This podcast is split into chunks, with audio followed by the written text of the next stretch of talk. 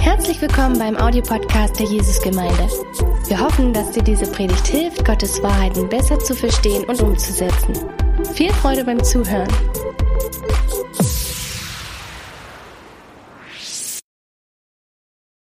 Das ist lustig mit den Pannen. Äh, Ich als Prediger empfinde es natürlich als eine Panne, wenn wir erst 15 Minuten nach um 10 mit einer Predigt anfangen, insbesondere wenn ihr wisst, wie lange ich normalerweise predige. Ähm, Und ich habe jetzt eben hier vorne gesessen und geschwitzt und habe mich aber entschieden, obwohl es um das Thema Geduld geht, ähm, euch nicht die ganze Predigt zu bringen. Ähm, das heißt, äh, ich werde einfach nur eine kurze Andacht machen, weil ähm, ich denke, es ist auch kontraproduktiv, wenn wir hier jetzt, keine Ahnung, bis um elf machen oder so. Äh, wir zwar über Geduld reden, aber alle ganz ungeduldig im Sessel äh, oder, oder auf dem Stuhl sitzen. So, pass auf, ich mache jetzt Folgendes. Ne? Ähm, ich streiche jetzt das Ganze auf 10% zusammen und ich gebe euch, gebe euch das Intro, ja, sozusagen, was hätte kommen können. Und dann nehme ich ein kleines Stück aus der Mitte und stelle euch, und stell euch das vor.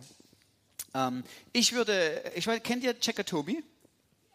Okay, manche von euch kennen Checker Tobi. Äh, für die, die Checker Tobi nicht können, ähm, muss ich das mit dem Video machen oder man kann nicht machen, ne? Zeige ich euch ganz kurz, was Checker Tobi ist. So, also das ist Checker Tobi. Und diese Sendung haben wir äh, am Mittwoch äh, bei, mit meinen Kindern geguckt. Und es waren Florian und Kate, die hier vorne in der fünften Reihe sitzen bei uns zu Hause. Und Flo hat sich einfach bei meinem Sohn mit ins Bett gesetzt und dann haben wir schön mit 20 Minuten Checker Tobi geguckt. Und ich weiß nicht, ich glaube, Flo, es warst du oder irgendjemand kam auf die glorreiche Idee und sagte, Mensch, Checker Tobi, so mit diesen Checkerfragen und so, das könntest du doch eigentlich machen in deiner Predigt. Ja? Und das Interessante war, ist, dass meine Kinder hellauf begeistert waren und gesagt haben, Papa, mach das mal, ja? Mach mal Checker Tobi auf einer Predigt. Also machen wir heute Checker Tobi.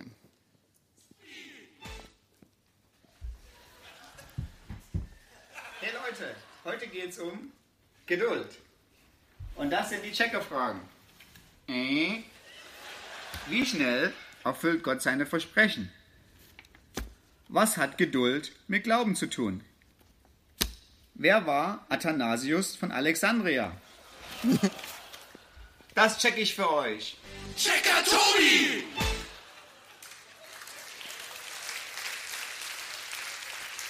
Hallo Leute! Ja, so. Was hat Geduld mit Glauben zu tun? Also Okay. kommt jetzt auch zuerst. Okay, geht klar. Geht klar. Aber sonst ist alles gut. Richtig geredet, jetzt brauchst du nur noch eine Technik. Und das sind die Checkerfragen. Mhm. Zettel verkehrt rum. Was hat Glaube mit Geduld zu tun? Und nochmal, was hat Geduld mit Glaube zu tun? Checker Tobi! So, also wir haben gestern sehr viel Spaß gemacht, Checker Tobi bei uns zu Hause zu drehen. Äh, Das wäre also möglich gewesen, ja. Es geht um Glaube, es geht um Geduld. Und jetzt gucken wir mal, ähm, äh, was wir davon machen können. Ich würde euch als allererstes zu dem Text ähm, gehen vom Hebräerbrief. Zumindest einen Teil davon können wir lesen. Hier schreibt, das ist der Text, den Wen auch schon letzte, letzte Woche ähm, hatte, folgendes. Trotz dieser ernsten Worte, und das sind die ernsten Worte, die vorausgehen, schreibt der Schreiber des Hebräerbriefes, sind wir überzeugt, liebe Freunde, dass auf euch der bessere Teil dieses Vergleichs zutrifft und dass eure Rettung nicht in Frage gestellt ist. Denn Gott ist nicht ungerecht. Er vergisst nicht, was ihr alles getan habt. Ihr habt bewiesen, wie groß eure Liebe zu ihm ist, indem ihr den anderen Gläubigen tatkräftig zur Seite gestanden habt, wie ihr es ja auch weiterhin tut. Es ist deshalb unser dringender Wunsch für jeden von euch, dass ihr bis zuletzt denselben Eifer an den Tag legt, damit sich die Hoffnung, die Gott gab, voll und ganz erfüllt. Vers 12. Werdet also nun nicht träge, oder das ist ein altdeutsches Wort für das neudeutsche Wort faul, werdet also nun nicht faul, sondern werdet Nachahmer derer, die durch Glauben und Ausharren und durch Glauben und Geduld die Verheißung erben. Denn als Gott dem Abraham die Verheißung gab, schwor er bei sich selbst, weil er bei keinem größeren Schwur, schwören konnte und sprach, wahrlich, reichlich werde ich dich segnen und sehr werde ich dich mehren. Und so erlangte er, Abraham, indem er ausharrte, indem er Geduld hatte, die Verheißung. Denn Menschen schwören bei einem größeren und der Eid ist ihnen zur Bestätigung ein Ende des Widerspruchs. Vers 17. Deshalb hat sich Gott, der den Erben der Verheißung, die Unveränderlichkeit seines Ratschlusses noch viel deutlicher beweisen wollte, mit einem Eid verbürgt, damit wir durch zwei unveränderliche Dinge, nämlich dass Gott als erstes gesprochen hat und dass er seine Versprechen auch noch einen Eid hinterhergeschickt hat, bei denen Gott unmöglich ist zu lügen, einen starken Trost hätten, die wir unsere Zuflucht dazu genommen haben, die vorhandene Hoffnung zu ergreifen.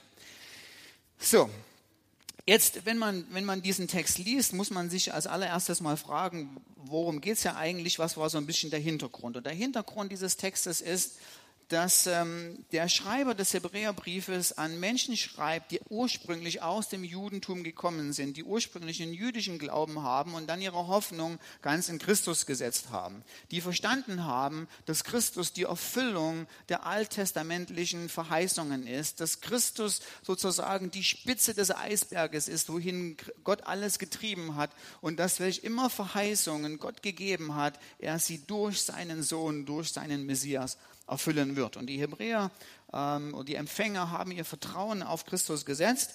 Und dann ist Folgendes passiert. Dann ist es schwierig geworden in ihrem Umfeld. Sie mussten äh, Schwierigkeiten ertragen, sie mussten Verfolgungen ertragen. Es wurde schwierig für die Christen, aber die Situation blieb weiterhin relativ gemütlich für die Juden, die sie immer noch aus ihrem Umfeld her kannten.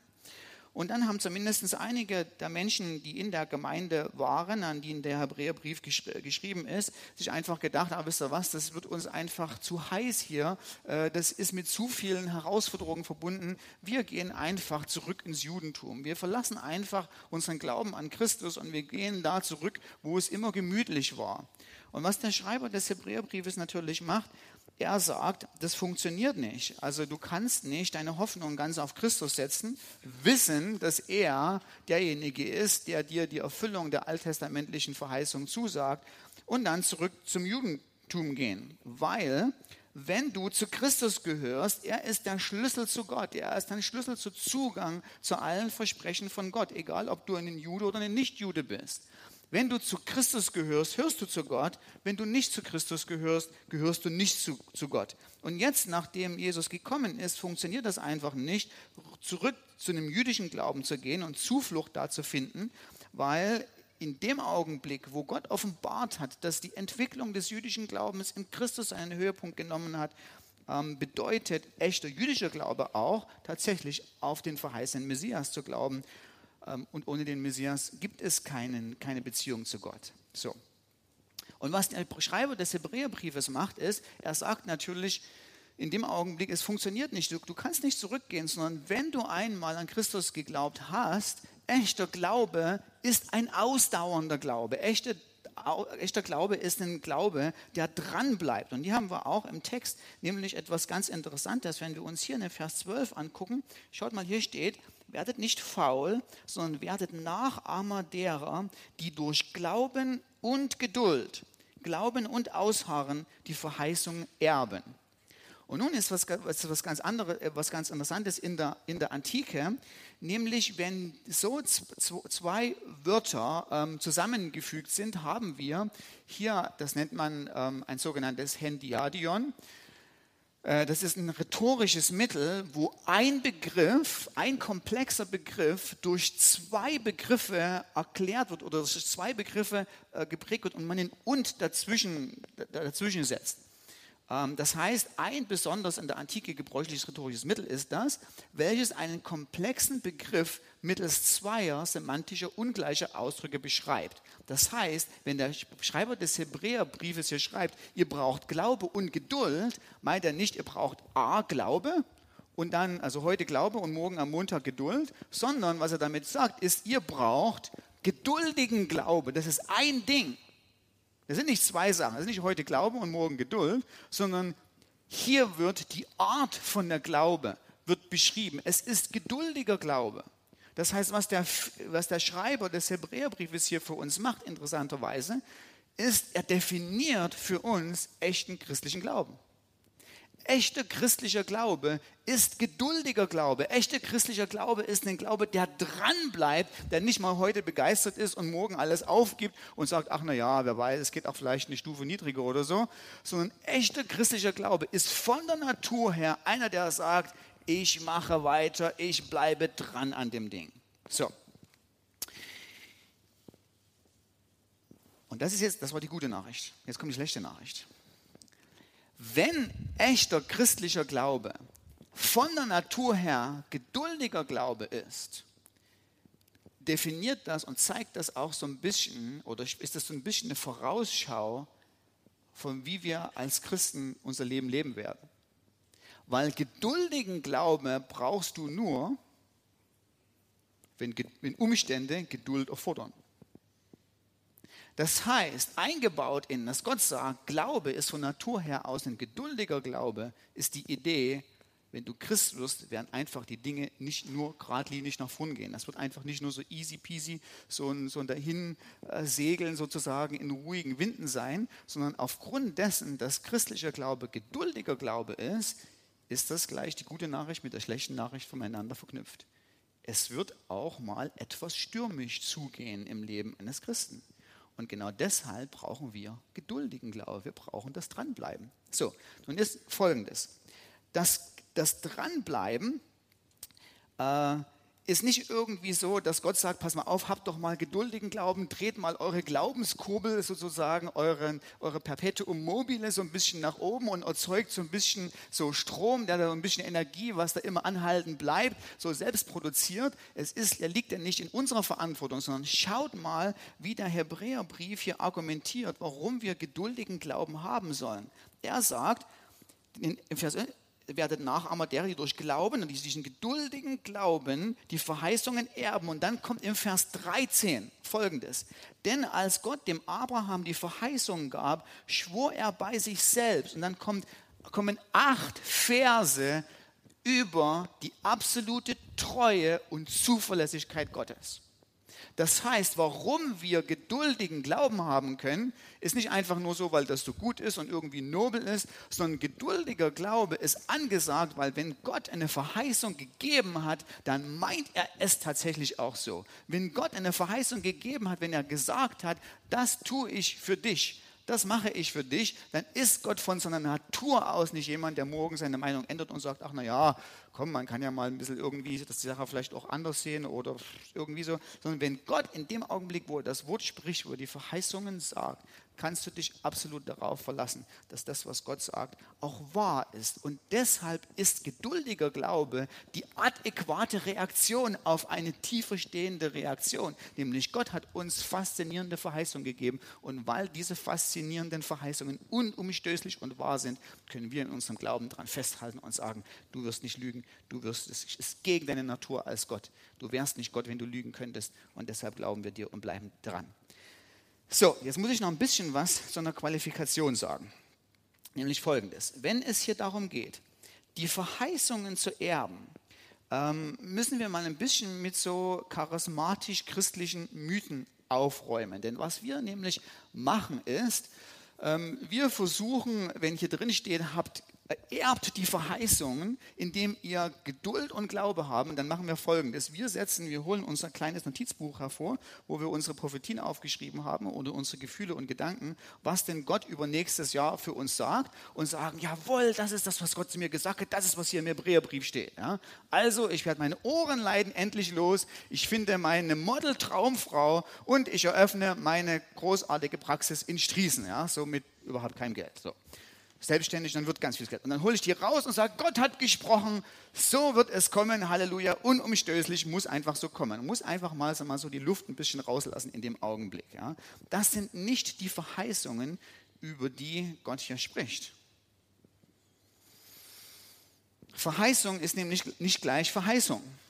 Es gibt gewisse Verheißungen, die Gott gesprochen hat, die sind unumstößlich und die sind auch nicht mit menschlichen Fehlern behaftet. Und das sind die Verheißungen, die er uns in seinem Wort gegeben hat. Und das sehen wir hier im Text. Guck mal, was der Hebräerbrief hier sagt. Er sagt, trotz dieser Dinge sind wir überzeugt, liebe Freunde, dass der bessere Teil dieses Vergleichs zutrifft und dass eure Rettung nicht in Frage gestellt wird. Der Hebräerbrief spricht ja nicht darüber, über deine durchaus berechtigte Hoffnung, dass Gott dir verheißen hat, dass du eines Tages mal einen Ehemann oder eine Ehefrau kriegen wirst, wenn du noch Single bist. Was der Hebräerbrief hier sagt, er sagt, die Verheißungen, die absolut unumstößlich, zuverlässig sind, sind die Verheißungen, die Gott dir in seinem Wort zugesichert hat. Und, da, und nicht die Verheißung, die du subjektiv und auch mit menschlichen Fehlern behaftet aufgeschrieben hast, wo du denkst, dass Gott dir diese Dinge zuspricht. Ähm, das ist einfach ganz wichtig, diesen Unterschied zu machen, weil, auf, weil einfach die, ich denke, beide Sachen sind wahr, beide Sachen sind real. Ich glaube, was passiert ist tatsächlich, dass Gott durch prophetisches Reden dir Dinge zuspricht, damit du dich danach ausstreckst und du sie verfolgst. Es ist aber eine andere Kategorie und es gibt ein bisschen eine andere Herangehensweise an diese subjektiven Verheißungen, die wir sozusagen das Gefühl haben, dass wir sie von Gott kriegen und die anderen Verheißungen, die felsenfest stehen und die, egal komme was wolle, äh, Gott die zustande bringen wird. Nämlich das ist, das ist, oder eines dieser Unterschiede ist folgender. Ähm, mit einer persönlichen gefühlten Zuspruch, den Gott in meinem Leben gibt, wo ich das Gefühl habe, das will Gott in meinem Leben machen, ist es gut, wie mit den Verheißungen, die es hier gibt, das Ding sich danach auszustrecken und wenn es biblisch ist, wenn es gemäß sozusagen den gesunden Kriterien, gesunden Menschenverstandes entspricht, zu sagen, das will ich Gott, ich verfolge das, es ist eine super Sache, ich bete dafür und ich bleibe auch mal etwas länger dran, wenn es nicht gleich in Erfüllung kommt. Aber ich muss mit diesen Dingen, wo ich das Gefühl habe, in diese Richtung geht es mit Gott, da will er mir etwas versprechen, ich muss sie immer noch trotzdem mit offenen Händen halten. Ich muss immer noch sagen, da gibt es einen Fehlerfaktor drin, da ist ein Faktor drin der Souveränität und der Vorhersehung Gottes, den ich nicht weiß, wo Gott seine Pläne nicht offenbart. Ich muss immer noch bereit sein, das ganze Ding mit offenen Händen zu halten und zu sagen, Ehemann oder nicht. Ich glaube dir, ich gehorche dir, du bist treu und ich verlasse mich auf dich. Ist es nicht wahr? Und es ist einfach wichtig, diesen Unterschied zu machen. Ich meine, ich gebe euch ein, ein, wirklich ganz schlimmes Beispiel, was letzte Woche eben gerade passiert ist. Ich weiß nicht, ob ihr es in Nachrichten gehört hat, äh, eine Familie ähm, aus Deutschland, die nach Österreich gezogen ist, ähm, hat mehrere Kinder gehabt und eines äh, von diesen Kindern hat eine, eine schwere Leberkrankheit gehabt und die Eltern haben sich entschieden, aufgrund dessen, dass sie in Anführungsstrichen Gott vertrauen, äh, das Kind nicht zum Arzt zu bringen. Und das Kind ist zu Hause verstorben. Und jetzt sind sie natürlich ähm, angeklagt, sozusagen aufgrund von Vernachlässigung und den Eltern droht eine Gefängnisstrafe.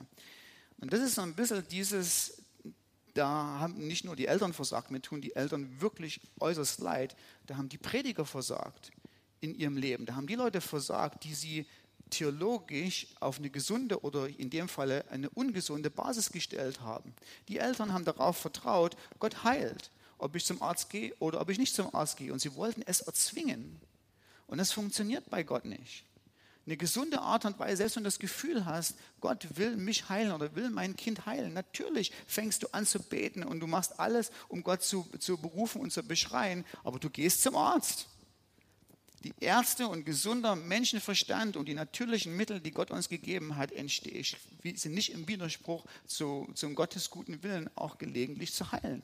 Und man muss auch eine Heilung, eine, keine Ahnung, die Hoffnung auf einen besseren Job, auf einen Ehemann oder eine Ehefrau. Du musst sie immer mit offenen Armen tragen und sagen, es kann sein, dass es Gott so macht, aber es kann auch sein, dass er einen anderen Plan hat.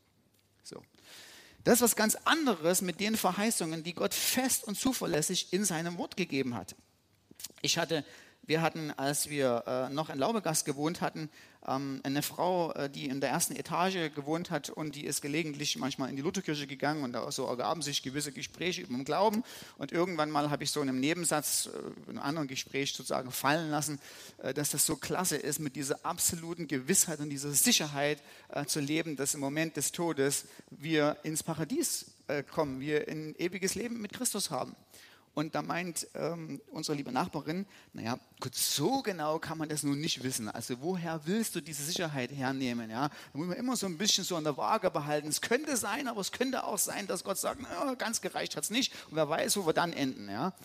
Das ist eine völlig andere Kategorie. Das ist genau das, wovon der Hebräerbrief spricht. Hier ist es nicht demütig zu sagen, ach naja, ob ich in den Himmel komme oder ob ich nicht in den Himmel komme, wer weiß. Wir schauen mal, hier will der Hebräerbrief, dass du deine Hoffnung komplett auf die Verheißung, die Gott dir gegeben hat, setzt und sagst, Gott ist absolut 100% zuverlässig. Er hat einen unveränderlichen Ratschluss, wie der Hebräerbrief sagt.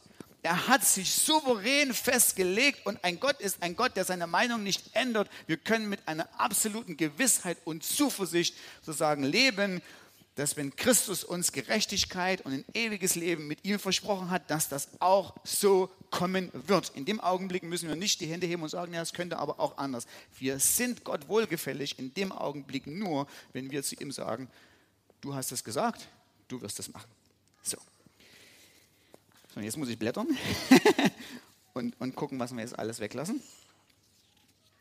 Und ich möchte euch aber ähm, so ein bisschen ähm, äh, an diesen geduldigen Glauben ähm, äh, so eine Art Mini-Motivation geben, ähm, indem wir uns angucken oder indem wir uns einen meiner Lieblingsmänner aus der Antike angucken. Und ich habe es euch ja schon angedeutet, ja, wir machen Checker Tobi, auch wenn wir nicht zu allen Sachen kommen, aber wir fragen uns die Frage, wer war Athanasius von Alexandria? Das Interessante ist, dass Athanasius von Alexandria ist unwahrscheinlich wichtig für dein eigenes persönliches Leben. Du würdest nämlich heute kein Christ sein, hätte es Athanasius von Alexandria nicht gegeben. Und es ist komisch, dass so wenig von, von ihm gehört haben, aber er ist eine unwahrscheinlich wichtige Person in der Kirchengeschichte.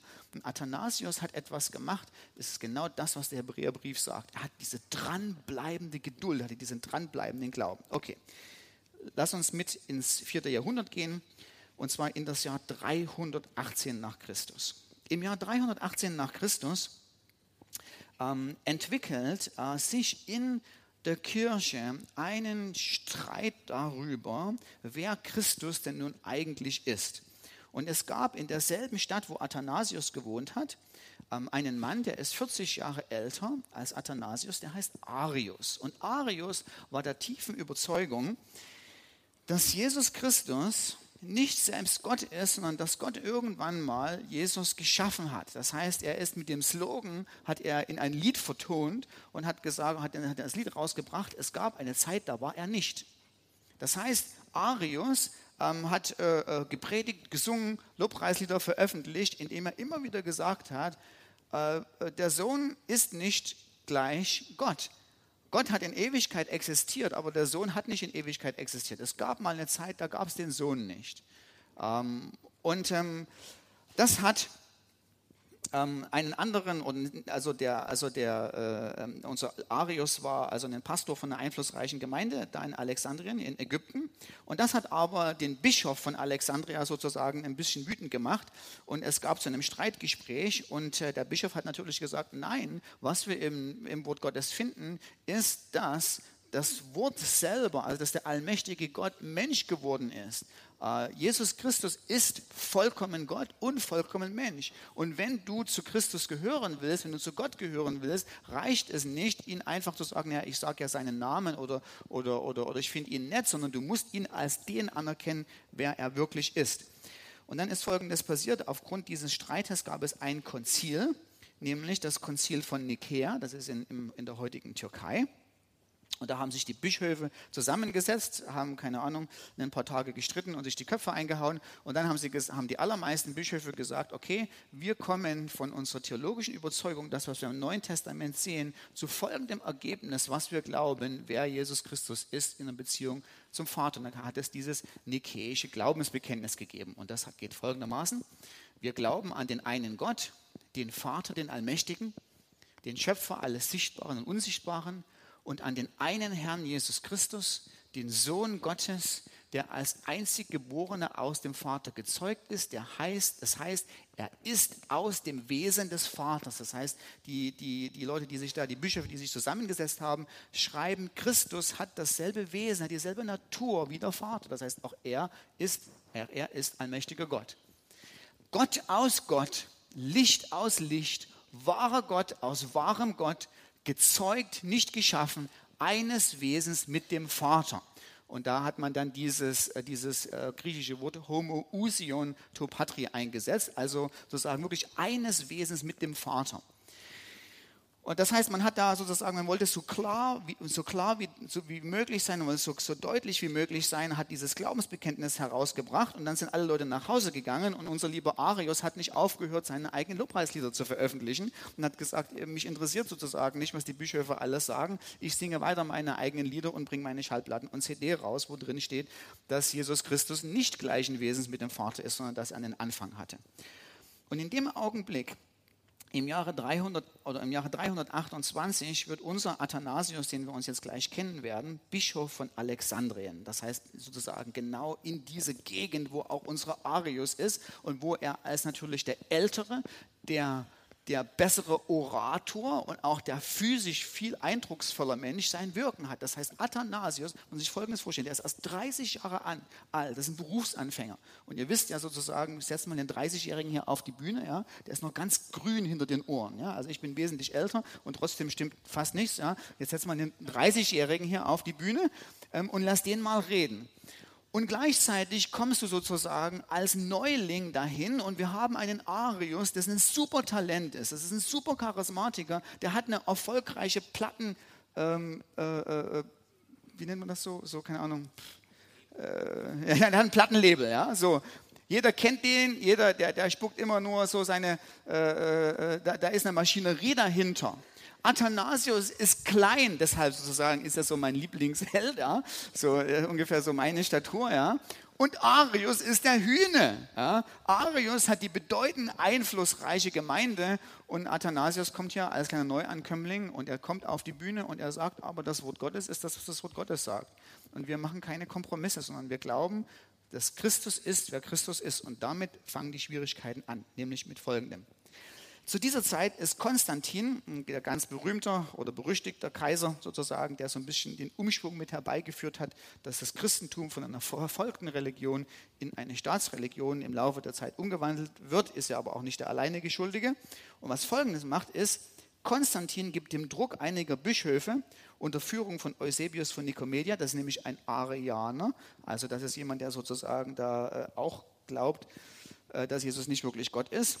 und der Kaiser gibt dem nach, also der, was der Bischof sozusagen von Nikomedia hier macht, ist, er betreibt Lobbyarbeit. Also Nikomedia ist übrigens da, wo der Kaiser seinen Sitz hat.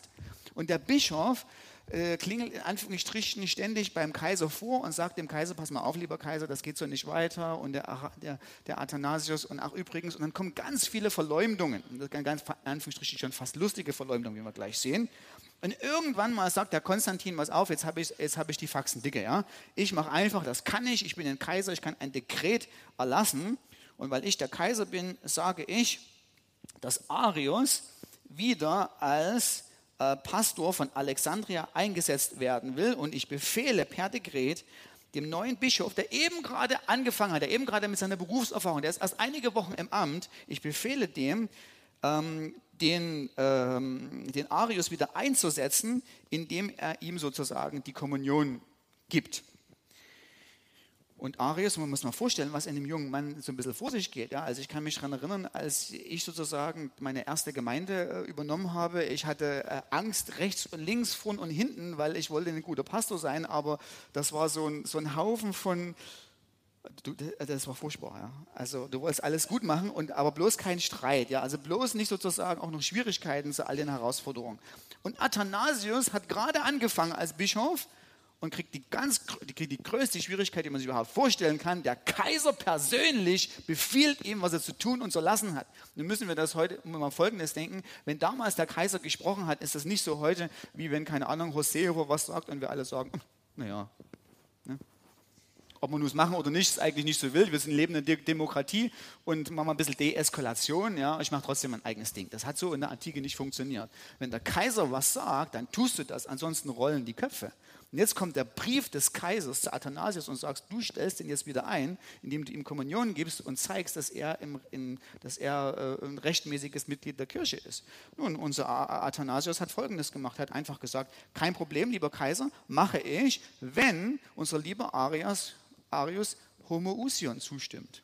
Also indem er zu mir kommt ja, und bei mir hier unterschreibt, ich glaube, dass Jesus Christus selbst allmächtiger Gott ist, Homoousion, gleiches Wesen mit dem Vater, nehme ich ihn in meine Gemeinde ein und wir machen eine große Party der Einheit und des Zusammengehörigkeitsgefühl. Und Arius lehnt natürlich ab. Er will seine Platten weiterverkaufen.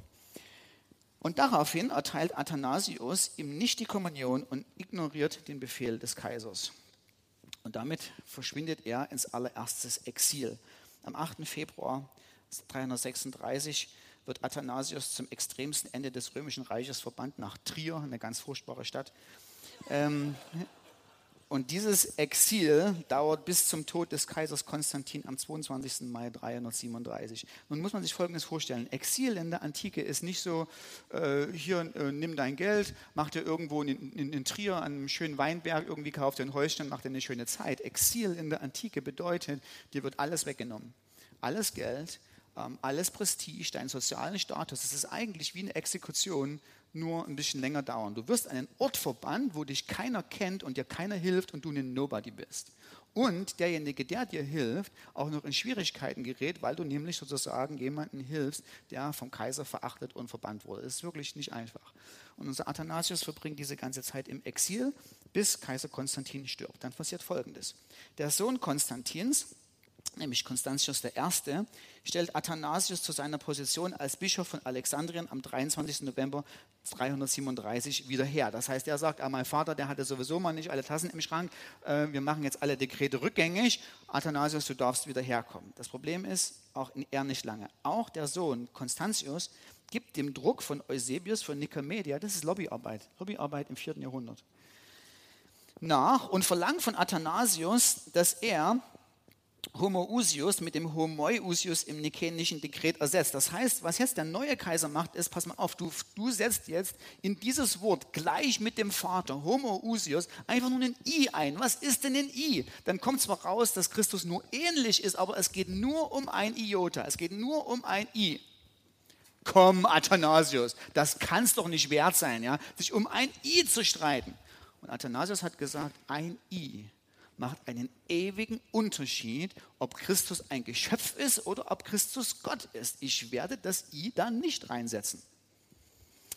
Naja, das führt dazu, dass, äh, also hier äh, äh, deklariert den Vorschlag des Kaisers, den Vorschlag des Kaisers als absolute Heresie. Also da, da ist nicht so, ach übrigens, vielen Dank für den Brief und alles ganz nett, ne? da wird gleich Tacheles geredet.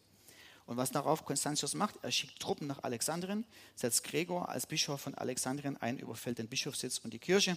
Athanasius muss fliehen, um ein Blutbad zu vermeiden. Und wir befinden uns im zweiten Exil, was vom 16. April 339 bis zum 21. Oktober 346 dauert. Sieben Jahre, alles für ein I. Sieben Jahre im Exil. Dann passiert Folgendes. Die anderen Söhne Konstantins, weil Konstantin hat damals sein Reich aufgeteilt unter seinen Söhnen, die machen jetzt auch Lobbyarbeit auf ihre Art und Weise, nämlich Konstantin II. und Konstanz, jeweils links auf den Münzen. Sie rufen den, den, den, den Kirchenkonzil von Sardika ein der Athanasius rehabilitiert. Das heißt, die rufen die Bischöfe herein und sagen, wer hat denn eigentlich recht? Und die Bischöfe sagen, na, wenn wir eigentlich mal ganz wirklich nach der Bibel gehen, hat eigentlich Athanasius, der jetzt sieben Jahre schon in Trier sozusagen, nicht mehr in Trier, inzwischen woanders, äh, aber da sozusagen vergammelt, eigentlich hat er recht. Daraufhin sagen Konstantin II. und Konstanz, okay, der wird zurückgerufen. Und Konstanz droht Konstantius mit Krieg, wenn dieser Athanasius nicht wieder als Bischof einsetzt. Das heißt, die anderen, die die andere Lobbyarbeit machen, sagen jetzt demjenigen, der ihn ins zweite Exil geschickt hat, du setzt den jetzt wieder ein, ansonsten gibt es Haue. Athanasius wird dem, dementsprechend wieder als Bischof eingesetzt und jetzt passiert aber leider Folgendes. Am 18. Januar 350 äh, wird Konstanz umgebracht und Konstantius, der ihn ursprünglich ins zweite Exil geschickt hat, hat jetzt wieder seine Macht. Er muss jetzt nicht mehr fürchten, dass irgendwie Krieg ausbricht, dass irgendjemand droht, dass irgendjemand droht. Die Lobbyarbeit fällt ein bisschen weg. Und er attackiert jetzt Athanasius und die Leute, die, die Mitgläubigen der Homoousions ungehindert. In 356 überfällt der Militärbefehlshaber Syrianus die Stadt und die Kirche und Athanasius muss in die Wüste fliehen und er ist im dritten Exil von 356 bis 360. Wir sind im dritten Exil. Irgendwann mal hätte ich wahrscheinlich jetzt gesagt, wisst ihr was Leute, ihr könnt mich alle mal. Ja? Ähm, ich nehme meinen Liegestuhl, ich habe ich hab genug von Theologie, ich habe genug von Iotas und Is, ich lege mich irgendwo an den Sonnenstrand, ich bete heimlich meinen Jesus als den Sohn Gottes an, gleich mit dem Vater, könnt ihr doch machen, was ihr wollt. nicht Athanasius. In 361 stirbt Konstantius und sein Nachfolger Julian, was ein Heide ist, ironischerweise, das ist die Ironie des Schicksals, jetzt kommt ein Heide in die Macht, der die alten Götter wieder auf, auf den Thron bringen will. Der hat überhaupt kein Interesse an Christentum und was der erstmal macht, unser lieber Julian, der kehrt als Dekret erstmal alle Befehle seines Vorgängers um und Athanasius wird wieder Bischof. Aber auch diesmal leider nicht lange, weil nämlich das Gefallen von Julian relativ kurz währt, nämlich nur acht Monate. Im Oktober 362 kriegt nämlich unser Konstantius mit, dass unser Athanasius seinen Glauben relativ ernst nimmt und sich dagegen wehrt, neue Götzen, einzu, äh, neue Götzen anzubeten. Und was unser Konstantius jetzt macht, ist, oder unser Julian jetzt macht, sorry, ist, er vertreibt Athanasius ähm, und damit sind wir beim vierten Exil. Von 362 bis zum 14. Februar 364. Ähm, und im letzten Datum fällt Julian im Krieg gegen die Perser.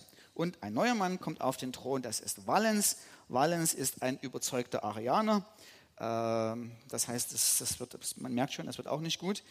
Kehrt am Anfang die Beschlüsse von Julian um und ruft Athanasius zurück. Anderthalb Jahre aber später entscheidet Valens, dass die Bischöfe, die unter Julian ausgewiesen wurden, abermals vertrieben werden sollten.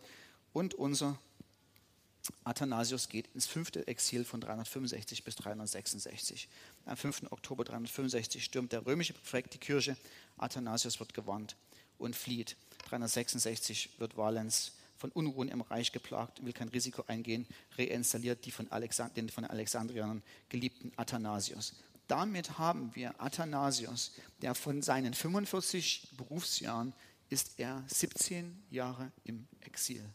Und man muss sich Folgendes vorstellen. Athanasius war jemand, in dem Augenblick, wo der Kaiser sagt, ich verbanne dich, verlierst du all deine Freunde. Weil in dem Augenblick, wo der Kaiser nicht mehr grün ist mit dir, ist er auch nicht mehr grün mit all deinen Freunden. Und ganz oft stand Athanasius noch alleine da. Und alle haben Druck aus ihm ausgeübt und haben gesagt, komm, es ist doch nicht so schlimm, so ein I mehr oder weniger. Vielleicht ergibt sich das später mal in der Kirchengeschichte. Man muss doch jetzt nicht so, mach dir einfach mal ein schönes Leben. Und Athanasius hat selber gesagt, Athanasius contra mundum.